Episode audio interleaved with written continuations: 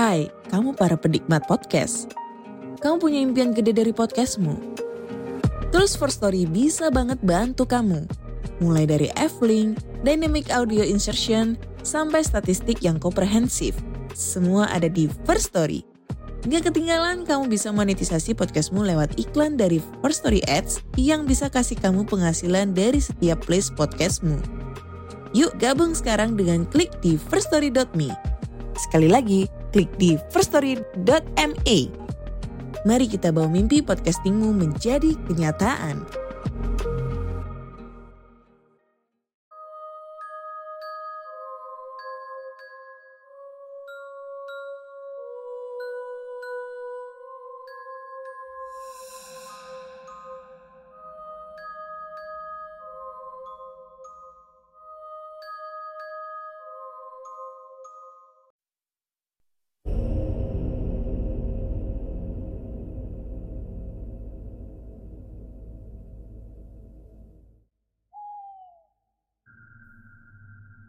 Assalamualaikum warahmatullahi wabarakatuh. Halo semuanya Jumpa lagi dengan saya Chow Sing Sing Kurator dari Podcast Horror Night Story.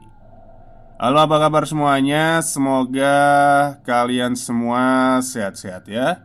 Dan seperti biasanya pada hari ini saya kembali dan Akan membawakan sebuah kisah mistis untuk kalian semua Kisah mistis kali ini saya dapatkan dari treat horornya Sarang Demit yang menceritakan tentang Alas Purwo.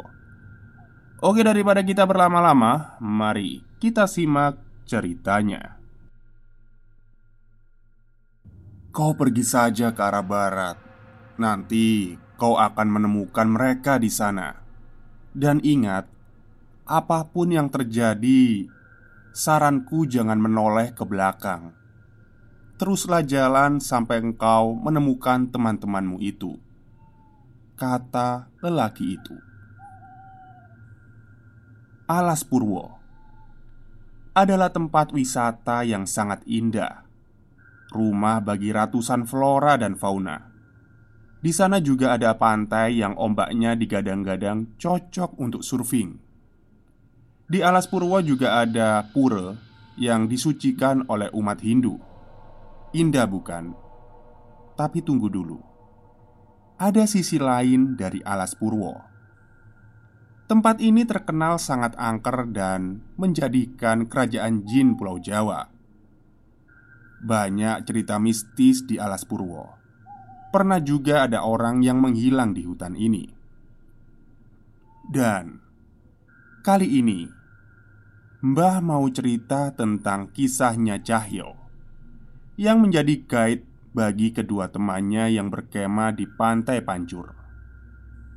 Tanpa banyak basa-basi, kita langsung saja ke ceritanya. Kenalin namaku Cahyo, aku adalah seorang IT support di salah satu perusahaan asing. Itu adalah perusahaan startup dan kebetulan saat ini aku sudah jadi staff senior di sana. Semua teman-teman kantorku tahu kalau aku adalah anak pecinta alam. Ya, memang dari sejak kuliah aku suka banget menjelajahi alam. Naik gunung, pergi ke pulau-pulau terpencil, dan menelusuri hutan-hutan tropis. Instagramku penuh dengan koleksi foto perjalananku keliling Indonesia. Hampir semua tempat terkenal di Indonesia sudah kudatangi termasuk gunung-gunung yang terkenal di Pulau Jawa, sudah kudaki semuanya. Bahkan ada yang pernah kudaki berkali-kali karena tak jarang aku diminta untuk menjadi guide rombongan wisata atau pendaki. Dari semua perjalananku itu, ada satu perjalanan yang aku sesali, yaitu perjalanan ke Alas Purwo. Jujur ya, Sebelumnya memang aku sudah pernah main ke Alas Purwo Dan semuanya baik-baik saja Gak ada hal aneh yang terjadi Alas Purwo memang tempat yang cocok kalau mau camping di sana. Suasananya tenang dan kalau beruntung kita juga bisa nemuin rusa liar dan selfie sama rusa-rusa itu. Pertama kali ke sana, aku mulai nggak percaya sama cerita-cerita mistis yang tersebar di masyarakat. Karena ya, aku sama teman-teman yang lain happy aja di sana. Tapi semua keyakinanku itu sirna dan aku mulai percaya adanya kekuatan goib di alas purwo itu saat kedua kalinya aku berkunjung ke sana. Awal ceritanya begini. Sore itu setelah selesai ngebenerin koneksi wifi kantor yang down Ada dua orang staf yang menghampiriku. Mereka berdua adalah Sekar dan Bambang. Menurut gosip yang aku dengar dari teman-teman kantor Katanya sih Si Sekar ini dan Bambang baru aja jadian seminggu yang lalu. Menurutku mereka serasi ya. Sekar adalah perempuan yang cantik dan seksi. Bram juga cowok yang cool, badannya juga udah kayak binaragawan. "Eh, kalian ada apa?" tanyaku pada mereka berdua. Bambang dan Sekar malah senyum-senyum. "Kenapa lu berdua kesambet?" tanyaku. "Enggak. Jadi gini, Mas Cahyo. Mas pasti udah tahu kan Kalau kita berdua itu baru jadian. Nah Ceritanya kami mau liburan mas Ke tempat yang angker itu. Soalnya kami berdua suka banget sama suasana horor. Kata Bambang sambil tersenyum. Lah terus? Tanyaku Kami berdua mau camping gitu mas Di alas Purwo Katanya Mas Cahyo pernah ke sana ya? Tanya Bambang. Iya sih pernah. Tapi kayaknya gue sibuk banget deh. Aku udah tahu kalau mereka pasti memintaku untuk jadi guide-nya. Dan kebetulan saat itu aku lagi mager banget. Uh, Gini-gini Mas Cahyo. Kami cuma minta digaitin aja kok ke sana untuk satu malam Dan kami udah siapin bayaran yang lumayan besar buat Mas Cahyo. 3 juta mau nggak? Kata Bambang. Dia langsung nembak harga gitu. Aduh Kayaknya gue nggak bisa deh. Soalnya bener-bener lagi banyak kerjaan banget di rumah Kataku Gimana kalau 4 juta? Kata Sekar. Oke jadi Kataku tanpa basa-basi lagi. Aku langsung menyanggupi tawarannya. Hmm, lumayan juga dibayar 4 juta. Singkat cerita, kami bertiga pun ngambil cuti di hari yang sama. Dan untungnya di ACC sama atasan. Kami ke Alas Purwo bukan di hari weekend Melainkan di hari-hari biasa.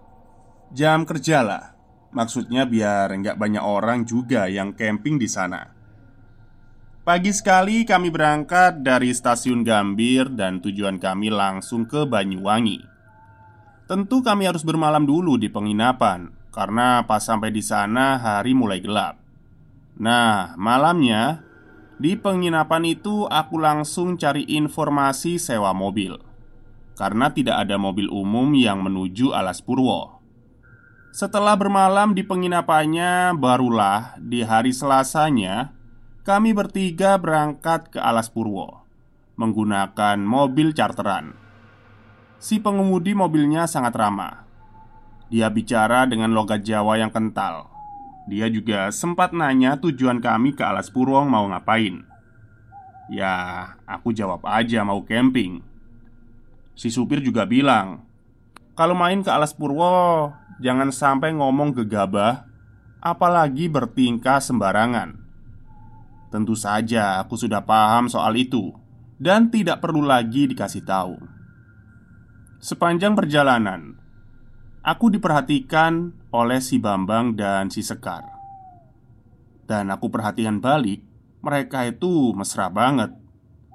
Ya, maklum sih, mungkin ini adalah liburan pertama mereka. Jadi kayak bulan madu aja. Aku sendiri yang memang sudah berumah tangga ya biasa aja ngelihat kemesraan mereka. Bodoh amat lah, yang penting dapat 4 juta Selang beberapa saat mobil kami yang kami tumpangi ini tiba di perhutani Alas Purwo. Sejauh mata memandang, hanya terlihat pohon-pohon besar berjajar di pinggiran jalan. Jalan di Alas Purwo juga sudah diaspal. Tujuan kami adalah Pantai Pancur. Di sana kami akan camping selama satu malam. Gak lama kemudian, kami pun tiba di pos Rowobendo, alas pos Purwo ini, yang dikhususkan untuk kegiatan para turis. Setiap pengunjung harus membayar tiket masuk di pos itu. Setelah membayar tiket mobil pun, kami melaju lagi. Saat itu hari sudah mulai sore. Kami akan melewati pantai triangulasi terlebih dahulu sebelum tiba di pantai Pancur. Namun, tanpa diduga-duga, ada seorang lelaki yang mencegat kami di tengah-tengah jalan. Dari penampilannya sih, dia seperti orang gila. Lelaki itu benar-benar ada di tengah jalan. Sopir pun langsung injak rem, dan ia membuka kaca mobilnya. "Woi, awas! Jangan di situ!" bentak supir itu. Bukannya menghindar, lelaki itu malah mendekat ke arah kami. Pakaian lelaki itu compang-camping, bahkan kelaminnya juga kelihatan karena celana yang ia gunakan itu bolong di bagian tengah. Si Sekar menjerit takut. Dia dipeluk oleh Bambang. Si sopir turun dari mobilnya. Ku dengar orang gila itu teriak-teriak menggunakan bahasa Jawa. Kanjeng ngerti niate kowe kabeh. Kanjeng ngerti niate kowe kabeh? Begitu katanya. Ini artinya Kanjeng tahu niatnya kamu semua gitu ya. Aku tidak mengerti kenapa orang gila itu berkata seperti itu. Saat itu Aku menganggap ocehannya adalah omong kosong. Si sopir berhasil mengusir orang itu. Dia masuk ke hutan sambil teriak-teriak mengucapkan hal yang sama saat kutanyakan siapa dia, si sopir juga nggak tahu. Dia nggak pernah melihat orang gila itu di sepanjang jalan alas Purwo ini. Oke, perjalanan pun dilanjutkan setelah melewati pantai triangulasi tadi. Akhirnya kami tiba di Pantai Pancur. Tadi di jalan kami sempat melihat ada beberapa orang berpakaian serba putih yang khas untuk ibadah umat Hindu. Ya, mungkin saja mereka berasal dari Bali.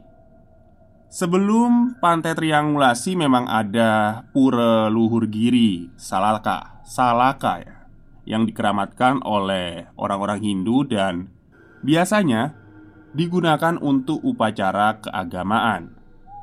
Kami pun turun dari mobil. Saat kami tiba di sana, matahari sudah mau tenggelam. Dari sana terlihat pantai Pancur yang sedang memerah menyusul akan tenggelamnya matahari. Tanpa banyak basa-basi lagi, setelah membayar sewa mobil, Bambang dan Sekar langsung berlarian menuruni anak tangga yang kebetulan pantainya ada di bawah. Mereka berdua layaknya pasangan suami istri yang baru saja menikah, padahal baru saja pacaran. Bambang dan Sekar tampak mesra. Mereka berfoto di pantai itu Sementara aku sibuk mendirikan tenda untuk mereka. Kami bawa dua tenda. Satu tenda ukuran besar untuk mereka berdua, sedangkan yang satu lagi ukurannya kecil buat aku sendiri. Tenda pun berhasil didirikan, dan aku naik ke atas anak tangga untuk mendirikan sholat maghrib. Kebetulan di sana ada sebuah musola. Pas aku masuk ke dalam musola itu, kulihat musolanya nampak sepi dan hanya ada satu orang lelaki parubaya yang berpakaian ala-ala wali songo sedang sholat di sana. Aku pun bermakmum pada lelaki itu. Dia langsung mengeraskan bacaan sholatnya. Setelah selesai, aku berzikir sebentar dan semenjak lelaki itu juga masih berzikir di depanku. Tak lama kemudian aku beranjak dari musola itu dan menghampiri Bambang dan Sekar. Pas aku sampai di pantai, ternyata Bambang sudah membuat api unggun. Entah dari mana dia mendapatkan kayu bakar kering itu. Sekar dan Bambang mengeluarkan makanan yang mereka bawa dari rumah, seperti sosis dan mie instan. Mereka juga membawa berbagai macam cemilan. Aku mengeluarkan makananku sendiri dari dalam tas berupa mie instan. Kami pun makan malam di sana. Masuk waktu Isya, aku kembali ke musola dan ternyata si lelaki yang berpakaian ala wali songo itu masih berzikir di dalam musola itu. Aku sendiri tidak berani menyapanya, takut mengganggu. Akhirnya aku sholat sendiri Mungkin si lelaki itu sudah sholat duluan tadi Setelah sholat, aku pun kembali ke tenda Malam pun semakin larut Aku beranjak ke tenda Sementara Sekar dan Bambang masuk ke tenda mereka. Ya, aku sendiri nggak peduli. Mau apa mereka? Bodoh amat lah Yang penting 4 juta bro. Entah kenapa malam itu aku tidak bisa tidur ya Padahal suasananya mendukung sekali buat tidur. Cuacanya dingin dan terdengar suara ombak. Aku pun membuka resleting tendaku dan melongokkan kepala keluar tenda. Dan tak sengaja, kulihat bayangan di dalam tenda. Bambang dan Sekar sedang melakukan hubungan intim. Lampu tenda mereka masih menyala, sehingga bayangan terlihat jelas mereka sedang melakukan itu. Anjir, apa-apaan ini? Aku langsung menutup kembali pintu tendaku dan mencoba untuk memejamkan mata. Suara mereka benar-benar mengganggu. Aku mencoba untuk menutupi kedua telingaku, tapi desahan mereka terdengar, dan tak lama kemudian ku dengar mereka berdua berteriak. Pintu tenda mereka masih tertutup rapat. Tapi aku tidak lagi melihat bayangan mereka. Buru-buru kubuka pintu tenda itu dan ternyata mereka sudah tidak ada, hilang. Baju dan pakaian dalam mereka masih tergeletak di sana. Aku panik, lalu berteriak memanggil nama mereka. Ku ambil senter dari dalam tenda lalu kusorotkan ke pasir. Di sana ada jejak kaki. Dan aku yakin itu adalah jejak kakinya Bambang dan Sekar Segera saja ku ikuti Jejak kaki itu Dan ternyata mengarah ke anak tangga Dan di anak tangga kulihat ada kembang melati yang berserakan Aku yakin ini adalah sebuah petunjuk Dengan memberanikan diri, ku ikuti taburan kembang melati itu Semakin kuikuti, semakin aku masuk ke dalam hutan alas purwo. Sekelilingku gelap sekali. Namun dengan cahaya senter, aku masih bisa melihat taburan melati di tanah. Aku tak henti-hentinya berteriak, memanggil nama mereka berdua. Sialnya, tak ada tanda-tanda keberadaan Bambang dan Sekar. Kulirik jam tanganku. Ternyata sudah jam satu dini hari. Aku yakin kalau taburan bunga melati itu adalah petunjuk keberadaan Bambang dan Sekar. Kusorotkan senter ke batang-batang pohon. Samar-samar kulihat ada segerombolan orang berpakaian serba putih. Mereka pasti mau beribadah di pura.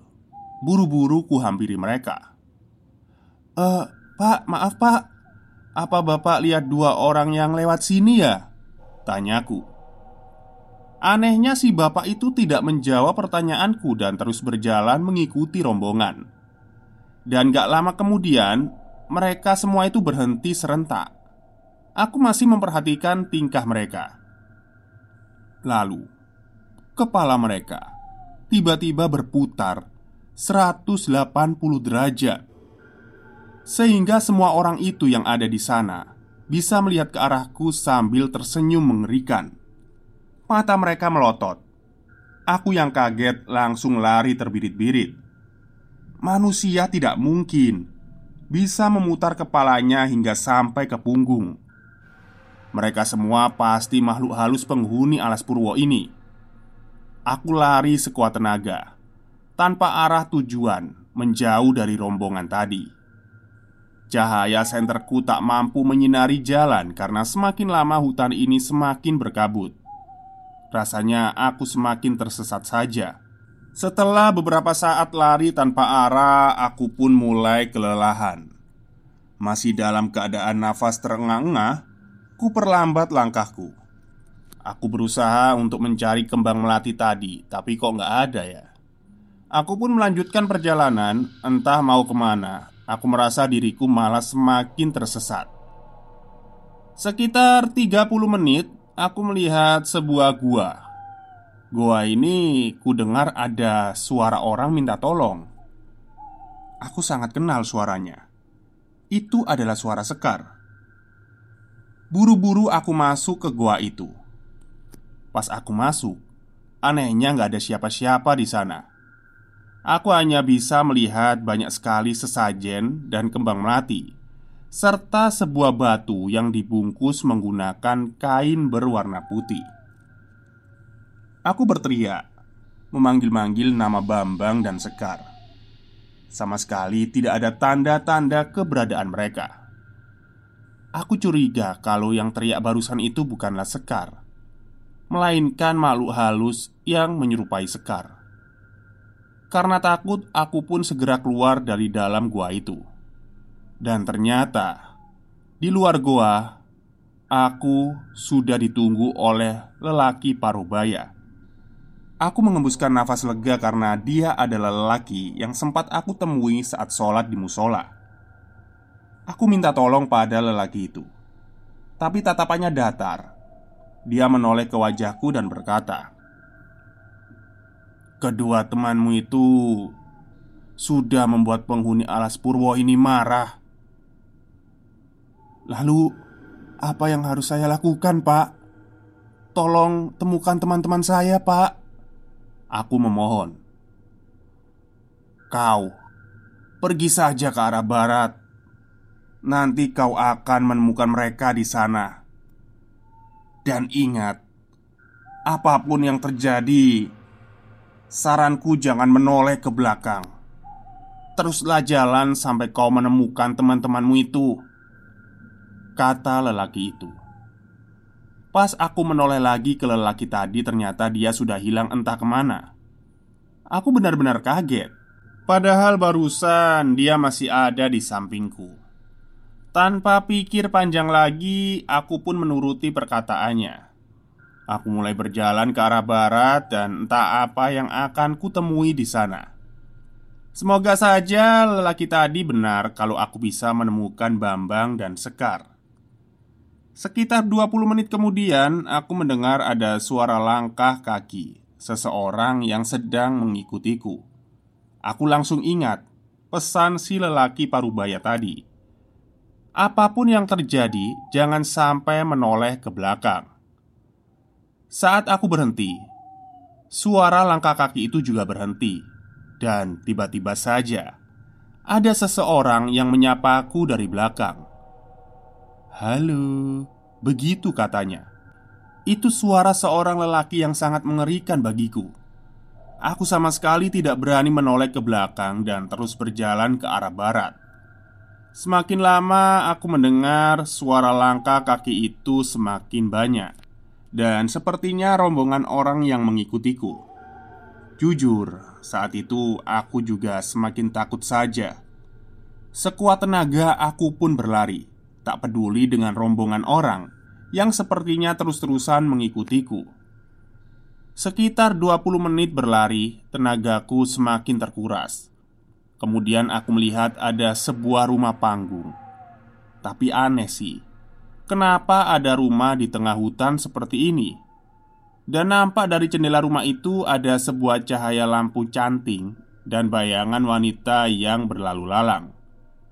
Aku menyangka pasti itu adalah rumah seorang warga. Apa salahnya kalau aku bertanya ke penghuni rumah itu? Siapa tahu ada petunjuk. Aku pun langsung menghampiri rumah itu. Beberapa kali aku mengetuk pintu rumah itu, dan sesaat kemudian terdengar suara seorang wanita yang mendekat. Gagang pintu berputar tanda ada yang membukakan pintu.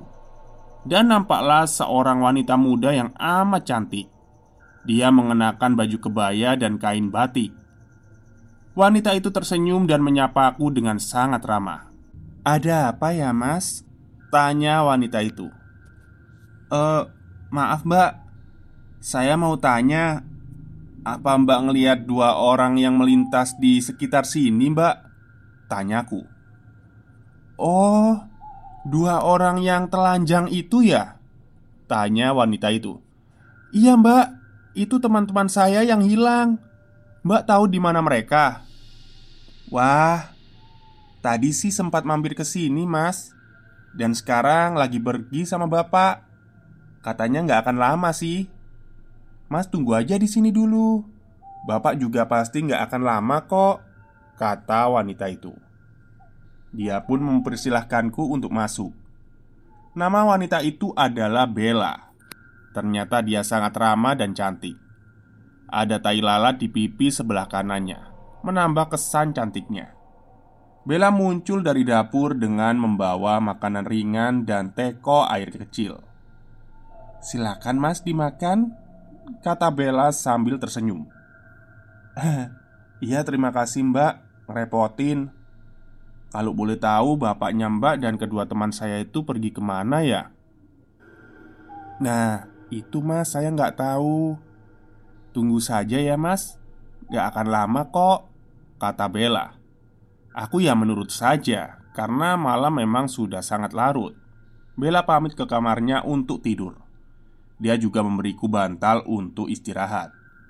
Setelah Bella masuk ke dalam kamarnya, seketika aku teringat oleh rombongan orang yang mengikutiku tadi. Apakah mereka sudah pergi? Dan saat itu juga ku intip dari balik jendela. Betapa terkejutnya saat kulihat ada banyak orang yang berdiri di halaman rumah Bella.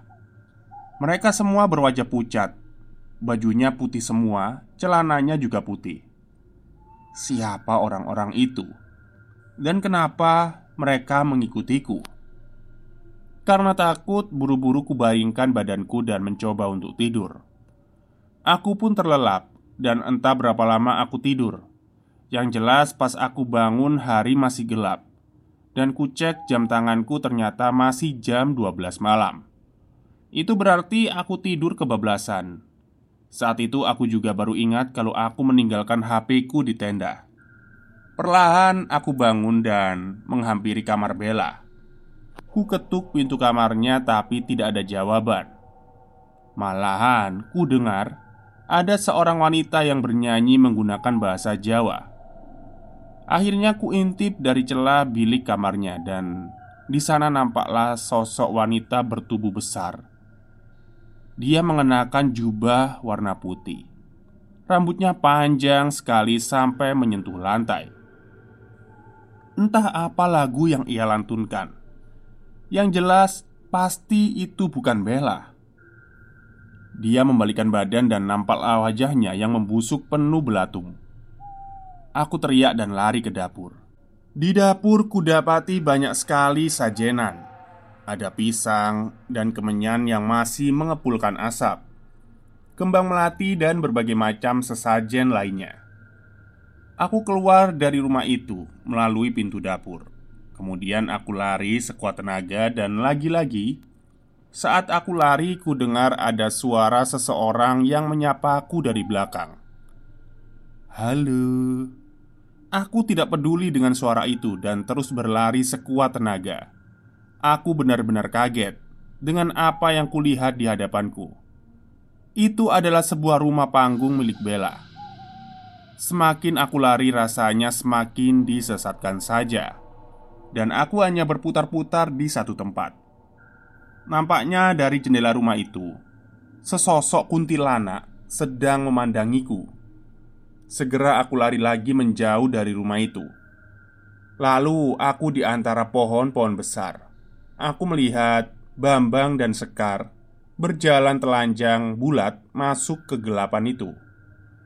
Mereka berdua dikawal oleh dua makhluk bertubuh besar dan tinggi. Bahkan tingginya melebihi batang-batang pohon yang ada di sana. Dua makhluk raksasa itu membawa Bambang dan Sekar. Aku berusaha mengikuti mereka, tapi entah kenapa Tiba-tiba saja kedua kakiku terkilir. masuk ke dalam jurang. Tubuhku menggelinding dan sesekali menghantam pohon. Aku mengadu kesakitan. Untung saja aku masih sadar, tapi aku nggak sanggup lagi buat bangun. Saat itu, aku benar-benar tak berdaya. Dan saat itu juga aku lihat rombongan yang berwajah pucat mengelilingiku. Mereka semua menatapku dengan tatapan datar. Dari kerumunan itu muncullah empat orang yang membawa keranda mayat. Mereka memasukkanku ke dalam keranda itu. Ya, aku sama sekali nggak bisa berontak. Mereka membawaku entah ke mana, dan keranda itu ditutup kain warna putih. Dan dari dalam keranda, aku mendengar ada suara perempuan berbicara dalam bahasa Jawa. Begini katanya, "Mulio, niatmu iku api." Begitu katanya. Entah apa yang terjadi selanjutnya aku benar-benar tak sadarkan diri Dan saat siuman aku sudah ada di pinggir jalan Para warga mengerumuniku Tak lama kemudian ambulan datang dan mereka membawaku ke rumah sakit. Bambang dan Sekar ditetapkan sebagai orang hilang dan tidak pernah ditemukan. Aku mendengar sebuah mitos. Katanya, Gak sedikit orang yang dibawa masuk ke alam jin alas Purwo. Bisa jadi Bambang dan Sekar juga masih hidup sampai sekarang Tapi mereka ada di alam jin Selesai. Oke. Memang ya, ja, pacaran zaman sekarang itu Dikit-dikit dikit-dikit ngentot atau was melakukan hubungan seksual gitu ya. Padahal kan belum jadi suami istri nggak boleh ya. Ya nggak tau lah pergaulan Zaman sekarang itu semakin lama Semakin rusak ya Apalagi kalau sudah melebihi batas Ya menurut saya ya Silakanlah itu hak kalian melakukan hal berhubungan seperti itu di mana pun silakan gitu. Mau di hotel atau mana Tapi ya mbok jangan di tempat yang bisa dikatakan keramat gitu Ya pasti penghuni sana nggak nyaman lah ya Wih ini tempatku, rumahku, tempat suci Terus digunakan untuk melakukan hal yang maksiat gitu ya pasti mereka marah gitu. Ya, semoga saja kita semua yang ada di sini dilindungi dari hal yang seperti itu. Amin. Dan pesan saya, kalau lagi liburan ke mana pun, bukan hanya di alas purwo ya, itu jaga sikap, jaga perkataan. Ya, meskipun kalian bawa pacar atau pasangan, ya tetap harus jaga sikap. Meskipun kalian suami istri gitu ya. Ya, Mbok kalau melakukan hal seperti itu ya nunggu di tempat yang semestinya lah, jangan sembarangan. Oke, mungkin itu saja cerita untuk hari ini. Semoga kalian semua suka. Wassalamualaikum warahmatullahi wabarakatuh.